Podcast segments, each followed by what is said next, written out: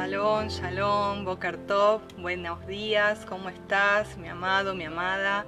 Quien te saluda, Juliana Doldán, del Ministerio Misión Operando Cambios desde Buenos Aires, Argentina, en este hermoso día donde el Padre nos quiere hablar a través de este devocional diario llamado Palabras de Amor. Y es denominado así porque el Padre me ha entregado para compartirte la carta de Primera de Juan y estamos así meditando por capítulo, por párrafos que el Padre nos dice y justamente esta carta es en esencia el amor, el amor. Así que te doy la bienvenida y te animo a que estés abriendo tu corazón a lo que el Padre nos quiere hablar hoy. Amén. Tú sabes que no tengo nada escrito y el Ruach HaKodesh nos va a ir ministrando, nos va a ir inspirando, nos va a ir guiando a lo que Él nos quiere hablar a través de sus palabras que son espíritu y son vida. Aleluya. Y hoy vamos a ir a Primera de Juan, capítulo 4. Primera de Juan, capítulo 4. Quiero saludar, shalom, shalom, a mis hermanos, a mis hermanas. Te animo a que estés compartiendo este devocional diario allí en tu muro con tus amistades, que podamos también compartir estas palabras de amor a aquellos que tanto la necesitan. Amén. Seamos portadores de buenas nuevas, seamos portadores de su verdad que nos hace libres. Aleluya. Dice la palabra en Primera de Juan capítulo 4, Amados, no creáis a todo espíritu, sino probad los espíritus si son de Elohim, de Dios, porque muchos falsos profetas han salido por el mundo. En esto conoced el espíritu de Elohim. Todo espíritu que confiesa a Yeshua Hamashiach que ha venido en carne, es de Dios. Y todo espíritu que no confiesa que Yeshua Hamashiach ha venido en carne, no es de Dios. Y este es el espíritu del anti-Mashiach, el cual vosotros habéis oído que viene, y que ahora ya está en el mundo. Hijitos, vosotros sois de Elohim, y los habéis vencido, porque mayor es el que está en vosotros que el que está en el mundo. Ellos son del mundo, por eso hablan del mundo y el mundo los oye. Nosotros somos de Elohim y el que conoce a Elohim nos oye. El que no es de Elohim no nos oye. En esto conocemos el espíritu de verdad y el espíritu de error. Vamos a detenernos aquí en el versículo 6. Qué importante esto que el Padre nos está ayudando a discernir nos está diciendo que, como me recuerda muchas veces mi vida siendo allí una ovejita nuevita, que me comía todo lo que me bajaban del púlpito. Me comía todo lo que el pastor decía, sin discernimiento, sin analizar, sin orar, sin pedirle al Ruach Hakodesh, al Espíritu de Santidad, que me muestre si eso que el pastor me estaba enseñando era de verdad de parte de, del Espíritu de Adonai. Por eso el Padre nos insta que no seamos ingenuos, no seamos llevados por cualquier viento de doctrina, sino que seamos maduros en el hecho de ejercitar el discernimiento. ¿Y cómo se ejercita el discernimiento? Conociendo la verdad. Cuando tú pasas tiempo con la verdad, ¿quién es la verdad? ¿Solo la escritura? ¿Solo su palabra es verdad? Yeshua es la verdad, el camino y la vida. El Ruach HaKodesh es el espíritu de verdad del Padre. Pasando tiempo de comunión con Él, a puertas cerradas. Cuando tú te unes a la verdad y su palabra está en tu corazón, no te van a engañar. No vas a caer en engaño, ni en manos de falsos profetas, ni en error. Porque vas a discernir los espíritus. Vas a probar los espíritus, como dice acá el versículo 1. Y no vas a creer a todo lo que te digan, a todo lo que escuches por allí en enseñanza. Vas a tener la capacidad y ejercitados los sensores espirituales del discernimiento para decir esto sí y esto no. Este moré, esta, esta moré, este pastor, esta pastora, este líder está en la verdad y este no. Nos va a ayudar a discernir el espíritu con que se dicen las cosas porque no es solo el mensaje, porque un mensaje lo puede tomar hasta un ateo, leer la palabra y ser un motivador. Lo he visto. Grandes motivadores citando la Biblia, pero no tienen espíritu.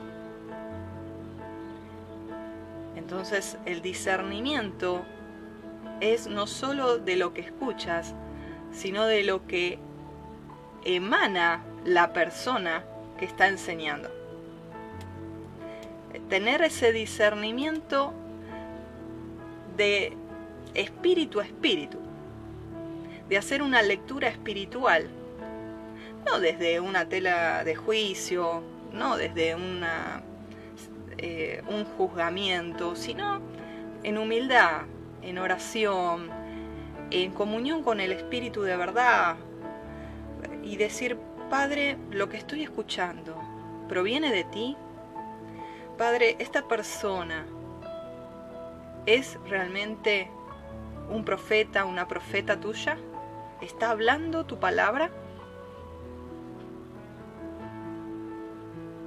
No solo hablando tu palabra, sino que está accionando tu palabra en su persona en su forma de ser, en su forma de actuar, porque no, no es solamente el hecho de exponer un mensaje, sino en el día a día, vivirlo. Amén. Continuamos. Dice, ellos son del mundo, por eso hablan cosas del mundo y el mundo los oye. Nosotros somos de Elohim, el que conoce a Elohim nos oye. El que no es de Elohim no nos oye. En esto conocemos el espíritu de verdad y el espíritu de error. Hay una cuestión que realmente me alerta y me, me hace ruido, que es de aquellas megas iglesias, de aquellos mega ministerios porque son agradables al mundo, mueven multitudes, pero ¿por qué me llama la atención? ¿Por qué me hace ruido? No, disierno algo que no es. Porque la puerta de la salvación es angosta ancho es el camino a la perdición. Muchos van por él. Pero la puerta a la salvación es angosta. Hay un remanente que será salvo. No es para todo el mundo. Entonces, a veces me quedo pensando, ¿no? Sin juzgar, porque no somos quien para juzgar. Pero te comparto esa inquietud que a veces me surge, ¿no? Que el mundo los oye. Continuamos, versículo 7. Y ahora vamos a entrar en el tema de las palabras de amor, en el eje y el centro de esta carta, por lo cual el Padre me, dijo que, que te comparta este devocional diario. Dice, amados, amémonos unos a otros, porque el amor es de Elohim. Todo aquel que ama es nacido de Elohim y conoce a Elohim. El que no ama no ha conocido a Elohim, porque Elohim es amor. En esto se mostró el amor de Elohim para con nosotros, en que Elohim envió a su Hijo unigénito al mundo para que vivamos por Él. En esto consiste el amor, no en que nosotros hayamos amado a Elohim, sino en que Él nos amó a nosotros y envió a su Hijo en propiciación por nuestros pecados. Amados, si Elohim nos ha amado así, debemos también nosotros amarnos unos a otros. Nadie ha visto jamás a Elohim. Si nos amamos unos a otros, Elohim permanece en nosotros y su amor se ha perfeccionado en nosotros. En esto conocemos que permanecemos en Él y Él en nosotros, en que nos ha dado de su Ruach. Y nosotros hemos visto y testificado que el Padre ha enviado al Hijo, al Salvador del mundo. Todo aquel que confiese que Yeshua es el Hijo de Elohim, Elohim permanece en él y él en Elohim. Y nosotros hemos conocido y creído el amor que Elohim tiene para con nosotros.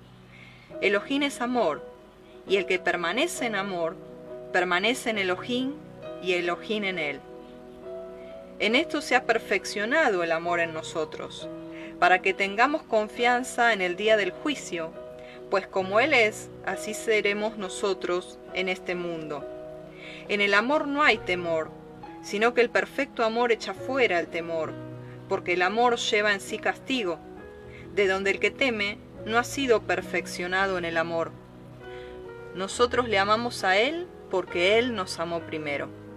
Si alguno dice yo amo a Elohim y aborrece a su hermano, es mentiroso, pues el que no ama a su hermano, a quien ha visto, ¿cómo puede amar a Elohim a quien no ha visto? Y nosotros tenemos este mandamiento de él. El que ama a Elohim, ame también a su hermano. Clarísima la palabra. Casi no necesito explicarla. Casi no necesito meditarla. Pero como estamos en este tiempo de devocional, el Ruach nos quiere guiar en profundidad nos quiere mostrar, más allá de lo que hemos leído, el espíritu con el que quiere que andemos. Y es en amor. El cumplimiento de la Torá es el amor.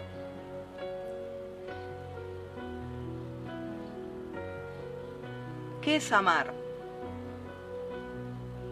Es decirle te amo a tu hermano, a tu hermana, a través de un mensajito de WhatsApp o un mensajito de en las redes sociales. ¿Qué es amar? Y no pensemos solo en los hermanos, pensemos en nuestro prójimo, aquellos que estamos casados. ¿Quién es nuestro prójimo, nuestro próximo, nuestro cónyuge? ¿Qué es amar? Dios es amor. Elohim es amor. Él no tiene amor. Él es. Él no responde a nuestro amor con amor. Él emana amor, aun cuando nosotros somos infieles. Él no puede dejar de amar porque es su esencia, es su ADN. Nosotros como hijos, nacidos de nuevo, en el Ruach, en el Espíritu, como le dijo a Nicodemo, tenemos ese ADN ahora en nuestro interior. Y aquellos que hemos nacido de nuevo, tenemos el ADN del amor de Yuhet Bajei en nuestro interior. Ese amor se puede entender un poco más cuando vamos a 1 Corintios, capítulo 13. Es un amor que se sacrifica, es un amor que se entrega, es un amor incondicional, es un amor que no espera nada a cambio, es un amor lleno de gracia que da favor inmerecido, es un amor que se compadece del otro, es un amor misericordioso que se inclina hacia el que está más abajo, es un amor en acción. Y el Padre nos ha formado como vasos, vasos de honra, vasos de deshonra, vasos de misericordia, vasos escogidos. Porque Él vuelca de su amor para que nosotros vayamos y demos ese amor cuando Él habla que nosotros tenemos que ser sal y luz de este mundo. No es ir con la Torá, con las escrituras, a forma de espada, sacándola y lastimando a todo el mundo, diciéndole pecadores, el juicio viene, arrepiéntanse. No. La palabra es en amor. Cuando Yeshua vino a esta tierra, Él demostró amor, Así en el sermón de la montaña se puede ver la calidad de ese sermón, lleno, impregnado de amor. Ante un pueblo que estaba extremadamente agobiado por el sistema religioso, fariseico, por el sistema de leyes rabínicas alrededor del mandamiento de la Torá. Realmente era un pueblo que estaba agobiado con tanta religiosidad judía. Por eso el Padre no nos llama a que nos volvamos como nuestros hermanos de la casa de Judá, como los judíos. Él nos llama como casa de Israel, como las ovejas perdidas de la casa de Israel, a entrar en comunión con Él y a demostrar que el Espíritu se ha derramado en nuestros corazones por medio del amor y así cumplir la Torah en amor siguiendo las pisadas de nuestro Mesías. Tenemos que andar como Él anduvo. ¿Y cómo podemos decir que amamos si no cumplimos, si lo decimos de la boca para afuera, pero no amamos de hecho y en verdad? Si, como dice por allí, este pueblo de labios me honra, pero su corazón está lejos de mí. A Elohim no le sirve tus rezos si no van con un corazón de amor. A Él no le sirve que tú guardes Shabbat, que guardes las fiestas, si es desde un corazón que no es de amor, sino por obligación, con una carga, con una, carga religiosa, legalista. Si no eres eh, sincero, sincera, porque no lo sientes, no le sirve. Ahí tienes que orar y decirle, Padre, enciéndeme nuevamente, vuélveme al primer amor, vuélveme a encender, enamórame de ti, para yo poder derramar de ese amor a mis hermanos, primeramente a mí, porque el mandamiento dice, ama a tu prójimo como a ti mismo. ¿Y sabes por qué hay muchos que no saben amar? porque se miran al espejo y se aborrecen. Es más, hay algunos que no se pueden mirar al espejo porque se odian a sí mismos. No se perdonan tal vez un error que hayan hecho en el pasado. O quizá por baja autoestima, por tanto rechazo de sus padres, de sus cónyuges, tanto maltrato, tanto baja autoestima, culpas, falta de perdón, y no se aman. Complejos, se miran al espejo y se sienten que son feos, que son sucios, cuestiones que han pasado en la vida y no se aman. Entonces no van a poder amar bien. El que no se perdona no puede amar bien al otro. Por eso es tan importante el tener perdón, el pedir perdón y perdonarse a sí mismo. Porque ahí sí podré amar al otro.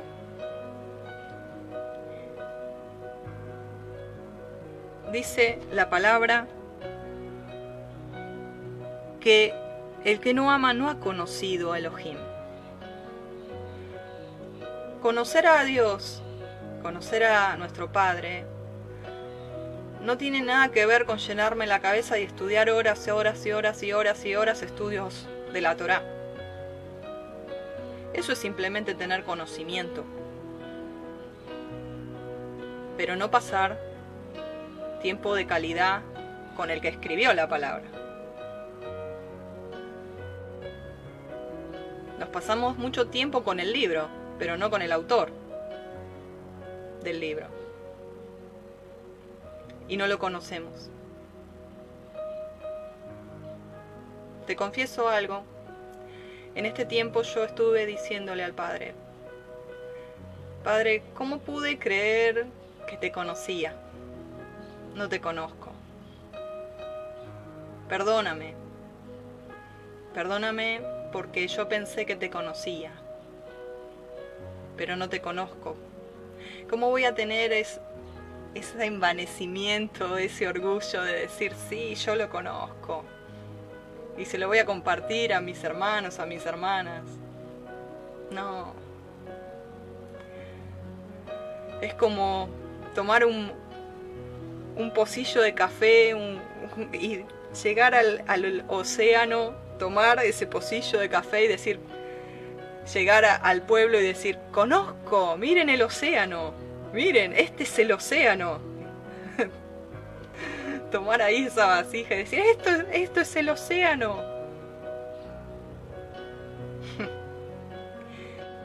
Nuestro Padre es inmenso.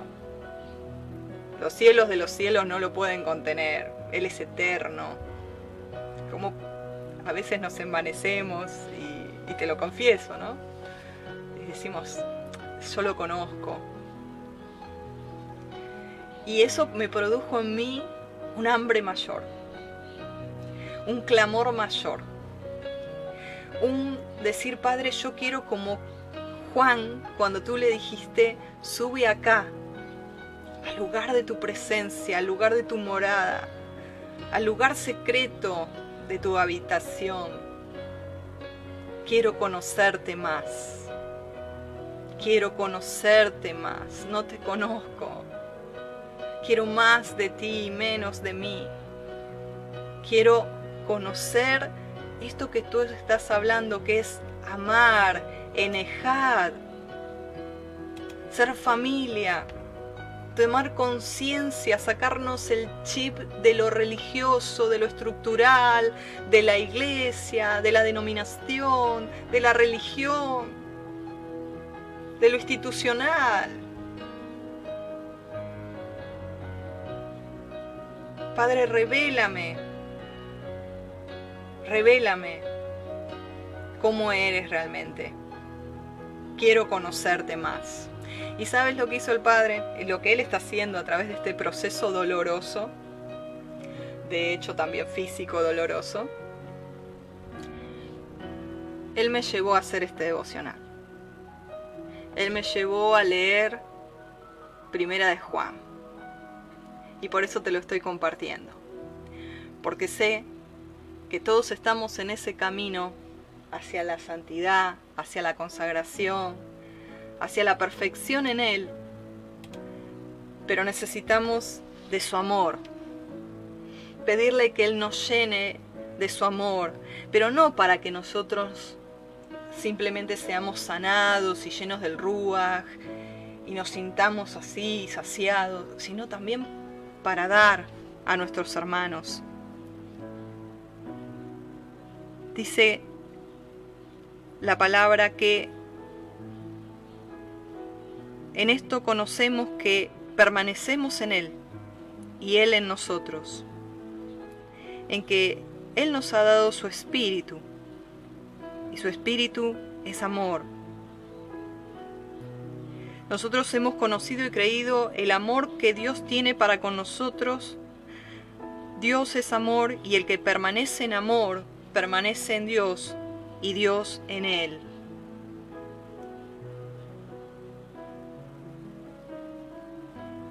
Yeshua dijo, permanezcan en mí, así como el pámpano no puede sin estar agarrado a la vid Así ustedes no pueden hacer nada sin mí. ¿Y cómo hacemos para alinearnos a Él? ¿Cómo hacemos para, para permanecer en Él? Y ni nosotros soltarnos, ni que Él nos deje y nos suelte la mano y diga, bueno, no quieres seguir mi voluntad, ve tú por allí, yo me quedo acá cómo alinearnos, cómo permanecer. El que permanece en amor, permanece en Dios y Dios en él. Y mira lo que dice, y esto va para aquellos que tienen miedo, que tienen temores, que tienen inseguridades, dudas, incertidumbres. Y que estás luchando y luchando y luchando y renunciando al temor y no sale y no sale y qué pasa, sigo teniendo miedos, terrores nocturnos, incertidumbre, ansiedad por el futuro, qué es lo que pasará. Tengo crisis de ansiedad, tengo ataques de pánico. Bueno, tú que estás en esa situación, mira lo que dice. En el amor no hay temor, sino que el perfecto amor echa fuera el temor. Porque el temor lleva en sí castigo, de donde el que teme no ha sido perfeccionado en el amor. Una vez que tú vas a la presencia de Dios, a buscar su rostro, a buscar su persona, a buscar que Él te envuelva con brazos de amor, Él te libera. No vas a sentir más incertidumbre, no vas a sentir más temor. Y te lo puedo decir porque he sufrido 12 años de ataques de pánico.